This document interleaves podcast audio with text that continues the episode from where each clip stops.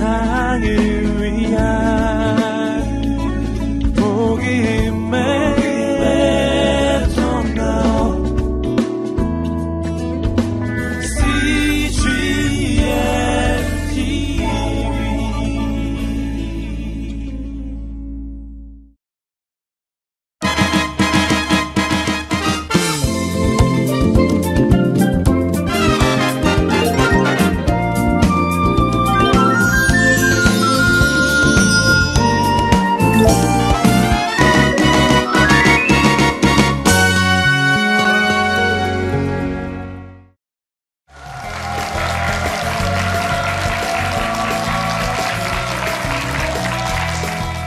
여러분 안녕하세요.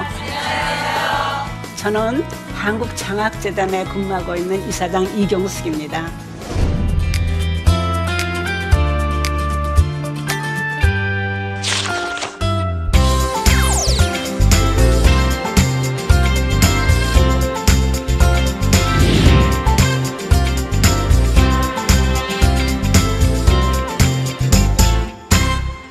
몇 년 전에 핀란드에는 대통령, 대법원장, 국회의장이 모두 여성이 된 적이 있었어요.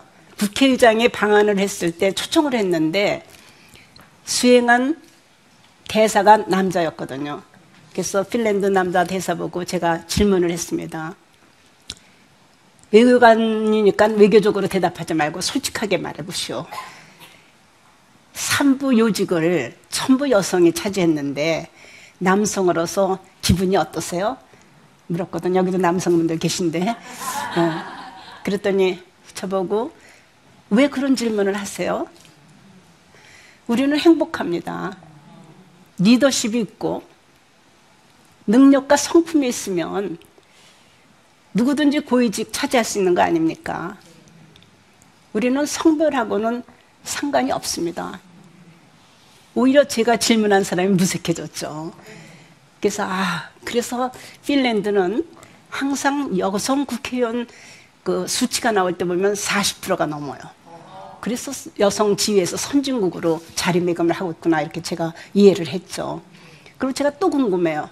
근데 왜 여성 리더를 택하시나요? 그렇게 얘기를 했더니 사실 지금 제가 모시고 온 여성 국회의장이 금년에 11년째 의장직을 수행하고 있습니다. 10년 동안 이분이 의장직을 했었는데 왜 그렇게 할 수 있었냐? 핀란드는 의장직을 매년 투표를 해갖고 선출을 한대요. 그런데 이분이 선출할 때마다 투표수가 제일 많대요. 표수가 많아서 10년 동안을 했는데 그러고 나니까 좀 실증이 나서 우리 좀 바꿔보면 어떠냐 그런 생각을 하고 그 다음에 바꿔서 남성 국회의장을 시켰대요. 근데 한 6개월 후에 불평, 불만이 막 쏟아지기 시작한 거예요. 왜냐하면 이 남성 의장이 국회의원들을 지시하고 명령하면서 권위주의적인 스타일로 이렇게 대하기 시작한 거예요. 그런데 10년 동안 잘 보살펴주고 존중해주고 배려해주면서 잘 지냈던 여성 국회의장 생각이 나갖고 이거 안 되겠다. 그래서 1년 채우고 나서 다시 뽑을 때 이 의장을 다시 시켰대요. 그러니까 그 무슨 얘기를 하냐면 이 대사 얘기가 우리는 수직적으로 그렇게 군림하면서 명령하는 그런 리더십이 싫었던 거죠. 수평적인 그리고 서로 잘 도와주고 보살펴주는 어머니 리더십 같은 리더십이 우리는 좋았어요. 이렇게 대답을 하더라고요. 바로 이 리더십은 제가 오늘 말씀드리고자 하는 섬기는 리더십이에요.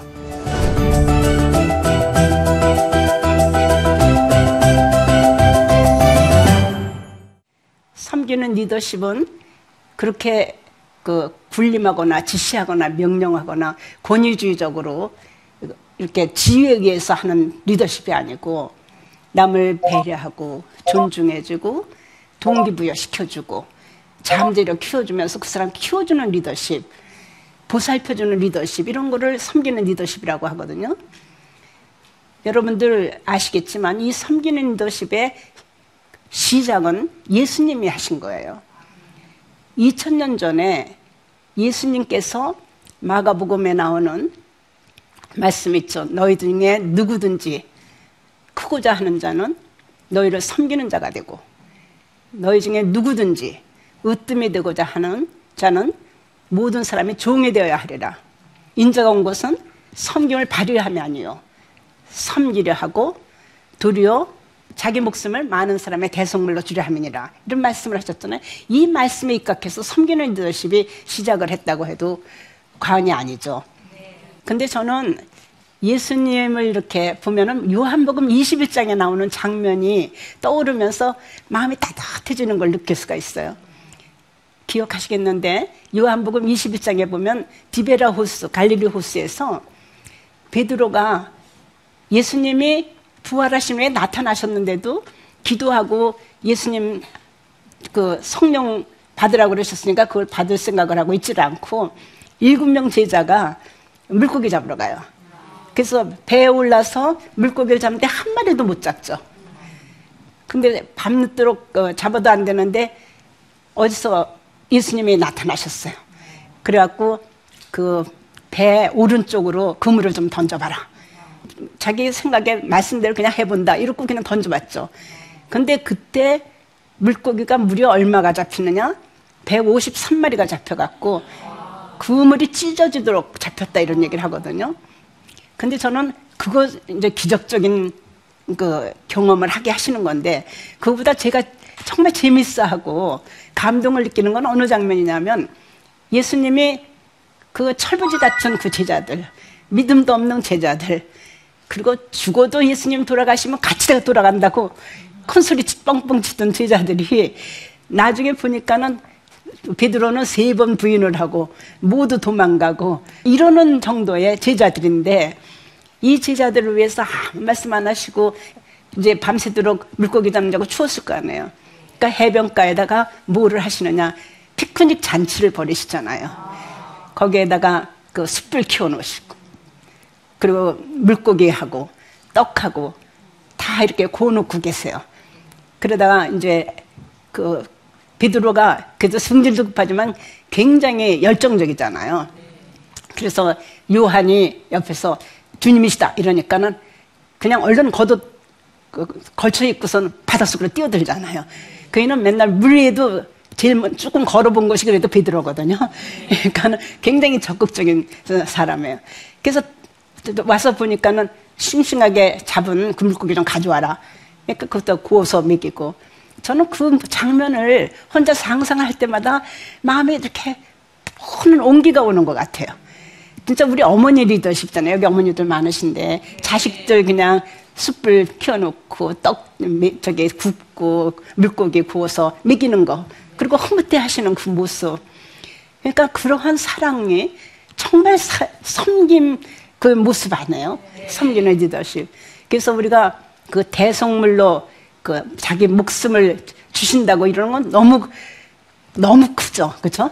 그냥 그거는 뭐 우리가 감당할 수 없는 그런 거지만 요 사소한 그러한 인간적인 세상에서 일어나는 우리가 직접 느끼고 해보는 그거를 실감나게 이렇게 하시는 거 보면은 정말 예수님은 머리끝부터 발끝까지 섬기는 모습으로 이 세상에 살다가 가셨구나. 그리고 돌아가신 다음에 부활하셔서도 결국은 그 배신한 제자들, 그 믿음도 없는 빈약한 유약한 제자들 또 그거 챙겨서 상까지 차리면서 먹여주시고 그리고 또 다시 한 번도 베드로야 너 나 배신하고 그럴 수 있어? 야뭐큰 소리 치더니 이런 얘기를 안 하세요 한 번도 그리고 시몬아 나를 사랑하느냐? 그 세 번 물으시고 그 사랑한다고 그러니까 그럼 내 양을 먹이라 내 양을 쳐라 이런 얘기만 하시고 그 사명을 주시잖아요 그러니 이런 제자들이 감동을 안 하면 그게 이상한 거 아니에요 너무너무 그 정말 예수님이라면 목숨을 이제는 걸어도 되겠다 뭐 이런 생각을 할 정도로 감동하고 따라다니지 않았을까 그것이 결국은 리더십이라는 게 뭐냐면 영향력이에요. 리더십이라는 거는 다른 게 없어요. 어떻게 권위를 갖고 그냥 영향을 사람들에게 미치느냐 이런 얘기거든요. 그런데 그 리더십은 리더십을 윤관 학자들 수만큼이나 종류가 많아요. 그런데 21세기 지금 이 시점에서 성공한 리더십은 섬기는 리더십밖에 없는 거예요. 과거에는 리더 그러면 대통령, 장관, 총장, 사장 이렇게 높은 자리에 있는 사람만 리더라고 생각했어요. 그리고 그 밑에 구성원들은 그 추종자라고 생각했거든요. 그런 식으로 대하다 보니까 결국은 성공한 리더십이 별로 없어요. 초창기에 투표에 의해서 당선됐던 그 수상이나 대통령 이런 분들이 지지도가 거의 50%가 넘어요. 그다가 끝날 때쯤 되면 20, 30%대로 확 떨어지거든요. 그게 뭐냐면 리더십의 차이 때문에 그래요. 본인이 그 실시하고 있는 리더십과 기대하는 리더십 간격이 너무 큰 거죠. 그런데 섬기는 리더십은 세월이 갈수록 이게 존경받는 리더십으로 그게 나오니까 그러면 예수님의 리더십을 닮으면 그렇게 될 거 아니에요. 어느 리더든지. 그러면 예수님은 왜 그렇게 하실 수가 있었을까? 인간으로 생각하면 예수님이 실망하고 정말 낙, 낙심해 갖고 그렇게 할 수가 없는데도 처음부터 끝까지 제자들을 섬겨요. 그리고 도와주고 동기부여 시켜주고 훈련시키고 이러시거든요. 근데 제가 보니까는 예수님이 그 사람을 섬긴 것이 아니라 하나님께서 주신 비전을 섬기러 이 땅에 오셨어요. 그러니까 하나님의 비전을 섬기기 위해서 하나님의 주신 그 뜻을 섬기기 위해서 사람들을 섬길 수밖에 없었던 거예요. 그걸 실천하려면 이 사람들이 이걸 실천하도록 도와줘야 되잖아요. 그러니까 예수님께서는 그 한결같이 인간을 잘하고 잘못하고 이거 따져볼 것도 없어요. 하나님을 섬기기 위해서 사람을 섬기니까. 그러니까 우리가 그 과연 예수님처럼 할 수 있을까? 우리도 사람을 보고 섬기면 불가능해요. 왜냐? 인간은 본능적으로 이기적이에요. 그리고 자기중심적이에요. 한번 생각해 보세요. 자기 이외에 다른 사람을 자기 자신 목숨까지 내고 무조건 대가 없이 사심 없이 정말 섬길 수 있느냐? 저는 오늘 섬기는 리더십 주제를 갖고 강연을 준비를 하면서 과연 나는 섬기는 리더십을 발휘한 적이 있나 혼자 곰곰이 생각했어요. 왜냐하면 이런 얘기를 하려면 그래도 본인이 뭔가 보여줘야지 되는 거 아니에요. 그렇죠? 말만 하면은 그 행동으로 하지 않으면 그는 앞뒤가 안 맞는 거잖아요. 그래서 곰곰이 생각을 해보니까 있어요. 섬기는 리더십을 발휘한 적이 진심으로 그 사심 없이 그 정말 모든 걸 다 바쳐 산 적이 있더라고요. 그게 제가 애가 둘인데 우리 애들 깜났을 때. 어머님들 동의하시죠? 그때는 머리끝부터 발끝까지 아버지들도 아마 예, 아버지 되실 분들도 그 할 텐데 진짜 머리부터 발끝까지 그의 모든 것을 다 보살펴줘야 돼. 그런데도 기뻐서 해요. 그리고 너무 흐뭇하고 그 아이가 그 대소본을 다 쌓아 다 이쁜 거예요. 그게 섬기는 마음이거든요. 진실로 마음에서 우러나서. 근데 사실 그런 마음이 일반 사람들에게도 통하겠나 이런 얘기예요. 그 굉장히 어렵죠. 사람들을 정말 정성을 다해 갖고 뜻을 다하고 마음을 다하고 하나님께서 말씀하신 대로 힘을 다해서 다 키워놓고 나면 나중에 자기 잘났다고 배신하는 사람들도 있고 그리고 실망시키고 이러잖아요. 자식도 그렇고 남도 그렇고 뭐 많이 경험들 하시잖아요. 그래서 사람을 보고 섬기면 결국은 나중에 실망해서 길게 할 수가 없어요. 한 번은 하실 수 있어요. 그 실망하기 전까지. 그런데 계속해서 그것도 기쁘게 그렇게 하기는 힘들거든요. 그럼 어떻게 되냐? 결국 저는 예수님이 하신 하나님을 섬기는 마음으로 사람을 섬길 때만 가능해요. 그냥 하나님이 좋아서 하나님을 섬겨서 그럼 하나님이 나 복 주시고 평강 주시고 은혜 주시고 다 하시는 분이니까 하나님을 뜨겁게 사랑하면서 그분을 섬기다 보면은 그러려면 그분이 나에게 주시는 비전이 있어요. 그럼 그 비전을 달성하기 위해서는 사람들을 돕도록 저에게 지상 명령을 하신 거니까 그러다 보면 사람 보지 않고 하나님만 바라보면은 섬길 수가 있다 이런 얘기죠.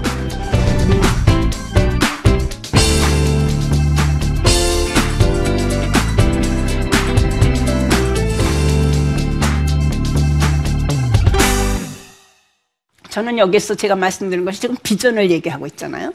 그러니까 하나님이 주신 비전을 섬겨야 된다. 근데 그것을 어떻게 하나 이런 얘기예요. 흔히들 비전을 가져라. 인생 목표를 가져라.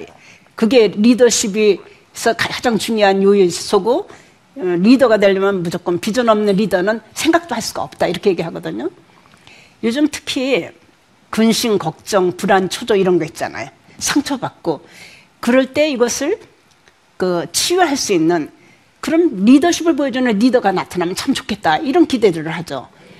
그런데 이러한 그 리더들을 특징을 보면 예수님밖에 없구나 이런 생각이 들어요. 왜냐하면 예수님이 이 땅에 오실 때 우선 전도하시러 오셨죠. 그렇죠? 그 다음에 그러니까 그 비전제시잖아요. 그 다음에 가르치러 오셨어요.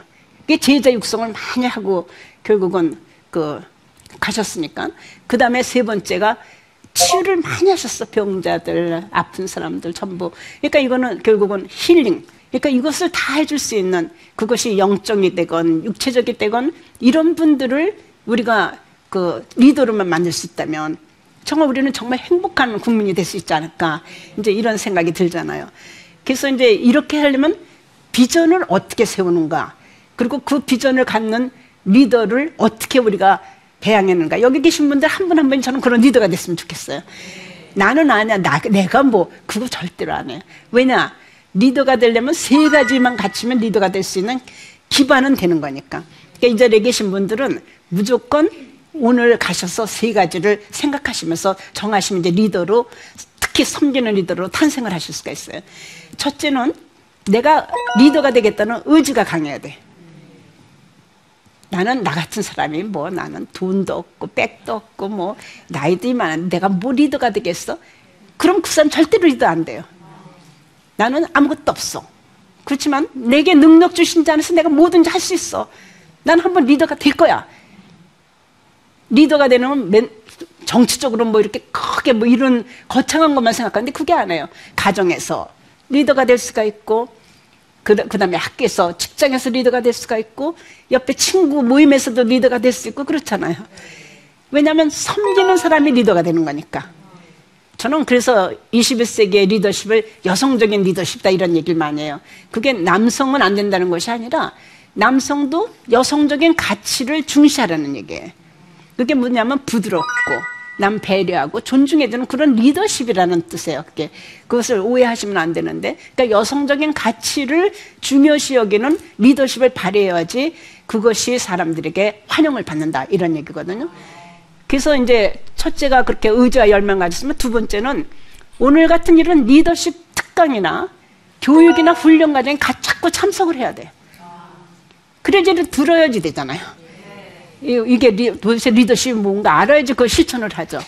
그 다음에 세 번째는 그러한 섬기는 리더십을 가진 사람들을 만나야 돼요. 그래서 그 사람들로부터 보고 배워야 돼요. 자기가 어느 정도 리더를 크고 싶은가 이거를 대상을 정해야 돼요. 내가 내 자신만 잘 섬기겠다. 잘 먹고 잘 살고. 그럼 자기 리더, 자기밖에 안 되는 거죠. 나는 그래도 우리 가정은 내가 잘 섬겨야 되겠다.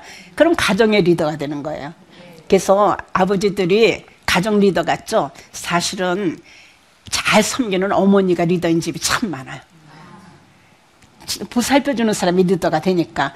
그러니까 형식으로는 아버지가 딱 이렇게 리더처럼 돼 있었는데 속 들여다보면 애들의 어머니 말 더 잘 듣거든요. 그러니까 그것이 이제 왜냐하면 섬겨줬기 때문에 그래요. 그리고 이제 더 크게 사회에서 구성원들을 다 섬기겠다면 사회 지도자가 되는 거예요. 나는 대한민국 국가를 섬기겠다면 국가 지도자 되는 거고 나는 대한민국뿐만 아니라 주변의 모든 국가들, 세계 국가들을 다 섬겨야 되겠다. 이러면 세계 지도자가 되는 거예요. 그리고 기도하는 거죠. 그렇게.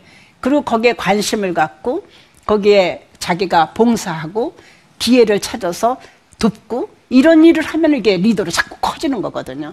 그래서 이러한 섬기는 리더십에 대한 비전은 본인이 어떻게 세우느냐에 따라서 이게 달라요. 근데 흔히들 비전을 얘기할 때 잘못하면 야망으로 포장된, 야망이 비전으로 포장되는 경우가 있어요. 사람들이 자기 야망을 갖고 그게 비전이라고 하는 사람이 너무 많아요. 난 꿈이라는 얘기도 많이 하고. 근데 들어보면은 그거는 세상적인 성공을 얻고자 하는 야망, 열망일 뿐이거든요. 그러니까 비전은 뭐냐? 세상적인 성공에 초점이 맞춘 것이 아니라 하나님의 뜻을 이루어 드리고자 하는 영적인 갈망이 되어야 돼요. 이게 차이가 확실히 나는 겁니다. 다시 말씀드려서 비전이라는 것은 하나님의 뜻을 이루고자 하는 영적인 갈망. 그것에 비해서 야망이라는 것은 그 세상적인 성공을 얻고자 하는 갈망, 열망, 뭐 이런 거거든요. 그러면 그것을 어떻게 구분하냐? 그렇잖아요. 그게 야망인지 비전인지 어떻게 하냐? 저는 한 다섯 가지 측면에서 보면 비, 그게 자기 자신이 구분이 된다고 봐요. 첫째는 내가 이 그 목표를 세울 때, 이 비전을 세울 때 그것이 나 중심이었냐, 하나님 중심이었냐. 그건 알잖아요. 본인이 자기의 욕심 때문에 했는지, 하나님 뜻을 이루려고 했는지. 그래서 그 목표가 자기 그 성공이냐, 아니면 하나님 그 뜻을 위해서 한 거냐. 그러면 결국은 결과가 자기 성공이냐, 하나님, 자기 영광이냐, 하나님 영광이냐 나타날 거 아니야, 이것도. 그리고 때도 마찬가지예요. 그게 자기 때냐, 하나님 때냐. 사람들은 기도하고 그 전부 열심히 그 하나님 앞에 엎드렸는데 왜 응답이 안 오냐? 왜 이루어지지 않나 이러는데 하나님 영광을 위해서 하나님 뜻을 이루려고 기도하지 않고 나 부귀 영화 누리게 잘 먹고 잘 살게 내 자식 좋은 학교 들어가게 이러고 그러고 앉아 있으니 하나님 보실 때 하나님 영광을 위해서 그 자식이 좋은 학교 가고 하나님 영광을 위해서 권력 갖고 이래야지 하나님이 그거 얼른 응답을 하실 거 아니에요. 근데 자기 혼자 호요호식하겠다고 하는데 하나님이 거기에 종이 종이 되는 거잖아요. 그러니까는 내가 하나님의 종이 되느냐, 하나님이 내 종으로 부려먹느냐. 거기에 따라서 이제 비전이나 야망이 이게 다른 거죠. 그리고 때도 하나님 때냐, 내 때냐. 그러니까 결국은 사람들이 어, 말들은 전부 하나님 영광을 위해서, 하나님을 위해서, 하나님 그 뭐 뜻을 위해서 이러는데 내용을 들여다보면 금방 알게 되죠. 지금 제가 몇 가지 구분하는 방법 가르쳐 드렸잖아요. 왜냐? 특히 이제 마지막으로 항상 성공하게 해달라고 기도해. 그렇죠. 복 달라고 그러고 성공해 달라고. 성공하고 복 받는 건 좋은 거죠. 근데 사실은 하나님 영광은 실패할 때도 나타나요. 영적인 진리는 성공할 때만 영광이 드러나는 것이 아니라 실패할 때 시련 역경 속에서 고통 속에서 오히려 더 큰 영광이 드러날 수도 있어요. 그것을 감사할 때. 그렇기 때문에 이게 차이가 나는 거예요. 그래서 우리가 중요한 거는 올바른 비전을 정말 하나님의 그 원하시는 뜻을 알게 하는 그러한 비전을 세우는 것이 굉장히 중요해요. 왜 중요하냐? 비전은 인생의 나침반이에요. 우리 지금 이게 나침반이죠. 인생의 나침반이라는 것이 제가 여기를 오는데 그 온누리 교회라는 데를 알고 찾아왔기 때문에 헤매지 않고 그냥 왔어요. 아마 여러분들도 그러셨을 것 같아. 그런데 제가 서울에 그냥 갑시다. 그리고 온누리 교회에 그냥 갑시다. 어디 있는지도 모르고 서민고동에 있는지도 모르고 이러면 아마 서울시인데 지금도 헤매고 여기 와 섰지 못할 거예요. 그러니까 무슨 얘기냐면 여기 이런 장소 하나를 찾아오는데도 미리 여기가 어디 있는지 그리고 몇 층에서 지금 그 강연을 하는지 알고 오거든요. 근데 이상하게 사람들은 인생은 한 번 살고 끝나는 거예요. 그런데 그 인생에 대해서 어떤 나침반을 갖고 가지 않고 열심히 그냥 사는 대로 사는 거예요. 목표도 뚜렷하지 않고 그 다음에 그 거기에 대한 방향성도 없고 그냥 사는 거예요. 그런데 세, 세계에서 한 1,500명에게 설문조사를 한 게 있어요. 당신은 뚜렷한 비전이 있습니까? 그렇게 물어봤더니 87%가 비전이 없어요. 그러니까 방향 없이 그냥 사는 거예요, 하루하루. 열심히만 살아요. 그리고 한 10%는 비전은 있는데 써놓은 게 없어요. 근데 3%는 비전을 갖고 그거를 기록을 해놨어요. 그런데 세상은 그 3%가 움직이고 있더라 이런 얘기예요. 그래서 오늘 제 강의 들으셨죠? 여기 계신 분들은 가셔서 비전을 써놓고 읽으시는 거예요. 내가 이거를 달, 달성하기 위해서. 근데 거기에 중요한 게 뭐냐? 핵심 가치와 자기 정체성과 사명을 알아야지 비전을 달성할 수가 있어요. 그럼 그 단어 하나하나를 제가 말씀을 드릴게요. 우선 자기 핵심 가치라는 것은 내가 인생에서 도저히 이것만은 양보할 수 없는 가장 중요한 가치로 생각한다. 사실 우리가 가치관 하나만 제대로 가지면 인생 사는데 분별력과 판단력이 있을 수 있어요. 근데 예수님이 얘기하시는 우리에게 주신 가장 큰 가치는 사랑이에요, 사랑. 그죠? 그러면 그러한 핵심 가치를 자기가 가져야 돼요. 오냐, 오냐하고 겸손한 주님의 성품을 담겠다. 그 핵심 가치 될 수 있죠. 나는 정직이 우리 집에 그 가훈으로 하겠다. 그러니까 그것도 핵심 가치가 돼. 자기의 핵심 가치를 가져야 돼. 그 비전을 달성하기 위해서. 그리고 나서 내가 누군지도 또 알아야 돼. 저는 고린, 고린도 전서부터 이렇게 디모데후서 전부 바울 서신들 있죠. 그거 볼 때 한번 오늘 집에 가서 보세요. 그 1장 1절에 보면 항상 바울이 문안 편지 쓰면서 자기 자신을 소개하는 거 있어요. 것이 있어요. 1장 1절은 항상 그래요. 하나님의 뜻으로 말미암아 그리스도 예수의 사도된 바울은 이렇게 얘기를 해요. 이는 무슨 얘기냐면 자기가 누구인가 정체성을 항상 밝히는 것을 시작으로 해갖고 편지를 써요. 그러니까 이분은 그냥 자기가 사도된 것이 아니라 하나님 뜻 때문에 됐다는 거예요. 내가 저절로 그냥 사도가 된 것이 아니고 하나님의 뜻으로 말미암아 그리고 그리스도 예수의 사도예요. 그래서 내가 누구인가 확실히 알아야 되는데 기독교인들은 내가 누구인가 확실히 아시잖아요. 저는 아침에 일어날 때 졸리니까는 일어나기 좀 싫을 때는 하나님께서 저를 부르신다고 상상을 해요. 한번 해보실래? 그럼 잠이 깨지니까. 그럼 뭐라고 부르시냐? 보면 내 사랑하는 딸아, 내가 기뻐하노라. 그 예수님 그 세례 받으실 때 성령께서 이렇게 임, 임재하시면서 하신 말 있잖아요. 하나님께서 내 사랑하는 아들아, 내가 너를 기뻐하노라. 예수님께 그 말씀하셨으면 우리는 하나님 자녀잖아요. 그러니까 우리도 그 말씀 똑같이 받아야죠. 그러니까 저는 매일 아침 받는다고 생각하는 거예요. 그러니까 그게 너무너무 기분이 좋아요. 하나님의 사랑하고 기뻐하시는 딸이 누워서 미적미적하고 게으름 피울 수 없잖아요. 그러니까 벌떡 일어나서 하나님 일을 하러 일어나야죠. 우리가 이런 자기 정체성, 내가 누군가. 기독교인들은 하나님 자녀잖아요, 우리가. 그리고 우리가 동시에 하나님은 창조주물, 우리는 피조물이잖아요. 그러니까 건방지거나 교만할 게 하나도 없어요. 아무것도 아닌 피조물이잖아요. 진흙덩어리에 불과한 우리가 하나님이 예수님을 보내셔서 우리를 다시 부활을 시키셔서 이처럼 영생의 길까지 주시면서 이런 축복을 주셨기 때문에 하나님 자녀가 되는 축복을 누리는데 이것을 누리겠다고 작정을 하고 그냥 믿으면 누려지는 거고 아무리 좋은 걸 줘도 안 누리면 그만인 거죠.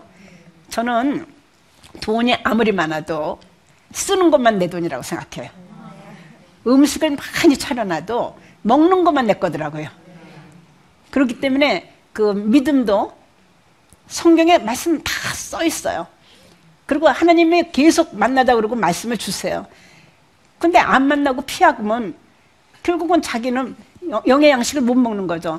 재미있는 것은 우리는 하루만 굶어도 배고프다고 난리예요.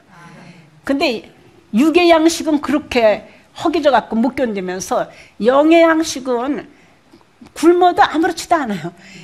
그러니까 일주일에 한 번 교회 갈 때 잠깐 결국은 영의 양식이 뭐예요? 말씀이잖아요. 말씀.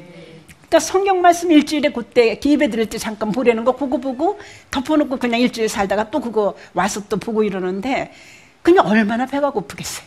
우리는 보이는 것만 충 이렇게 충실하고 안 보이는 거는 없다고 생각하는데 안 보이는 것이 굉장히 더 가치 있고 중요한 거 아시죠?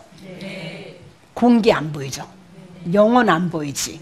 마음 안 보이지. 근데 이거 하나라도 없으면 다 죽어요.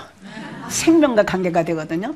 그래서 저는 우리가 이런 자기의 정체성, 그리고 내가 왜 살아야 되는지, 이런 사명, 그리고 내가 누구인지, 그리고 하나님 뜻으로 나에게 주어지는 비전, 이런 거를 확실하게 가지시면은 참 행복하게 섬기는 리더로 살 수 있는 그런 길이 열린다 이런 얘기거든요.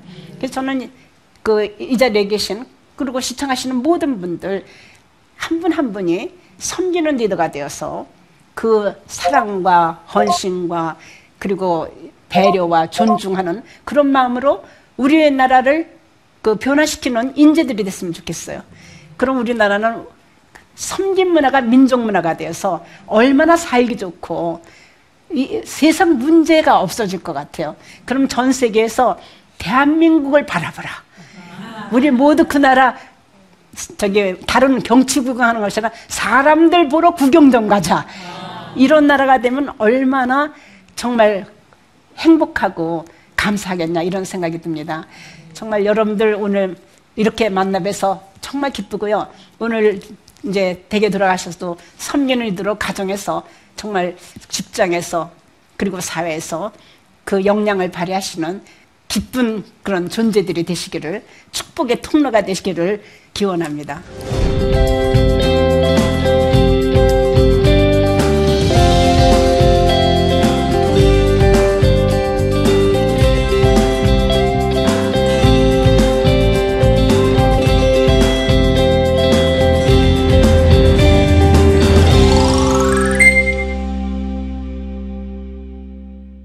주신 질문 읽어드릴게요. 가정주부로서 섬기는 리더십을 어떻게 적용할 수 있을까요? 이미 여러분들은 섬기는 리더십을 발휘하고 계신데 잘 그 인식을 못하고 계신 것 같아요.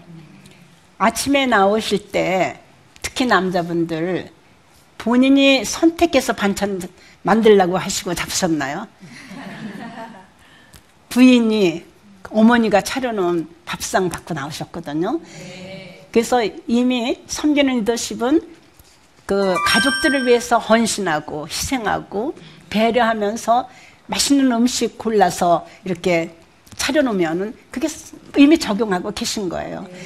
그 모습으로 다른 사람들한테도 그 정말 하나님께서 기뻐하시니까 그 사실은 예수님께서 제일 잘하신 것이 잔치상 차려서 제자들하고 잘 잡숫고 그 즐기셨던 그런 것이 성기는 리더십으로 많이 나타나거든요. 그래서 저는 어머니들, 가정주부들 정말 이 리더십 그대로 유지하면서 행복한 가정생활 이끄시기 바랍니다. 섬기는 리더십을 계속 유지할 수 있는 비결이 있나요? 사람을 섬기고 쳐다봐 갖고는 할 수 없을 것 같아요. 근데 하나님만 바라보면서 하늘나라 가서 상 받으려면 우리가 사람을 잘 섬기고 가야 되잖아요. 네. 그래서 우리가 오히려 상 받기 위해서 사람을 섬기는 그런 모습을 하면 아마 계속해서 하실 수 있을 것 같아요. 고맙습니다. 멘토링에 너무 흔하게 많이 사용되고 있어요. 그냥 아무 데 가도 멘토다 그러고 멘토링 본래의 멘토링의 그 유래를 좀 얘기를 해드려야 되겠다 이런 생각이 들었어요. 김연아 선수의 멘토가 누구라고 얘기하는 거 들으셨어요? 이 방향을 정해주고 지도해준 사람이 꼭 있었더라고. 그런 사람들이 멘토예요.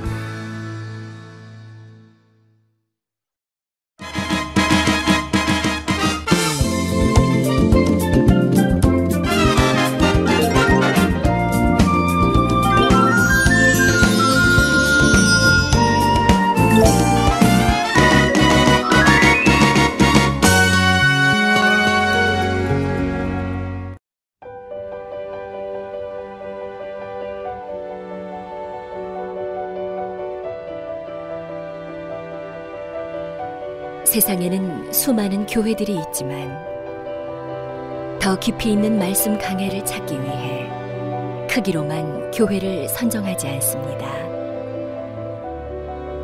보다 좋은 영적 콘텐츠를 더 많이 나누기 위해 방송비를 받지 않습니다. 1년 365일 복음만 전하고 싶어서 우리는 광고를 하지 않습니다. 온누리의 복음을 땅끝까지 CGN TV와 함께 땅끝 성교사가 되주세요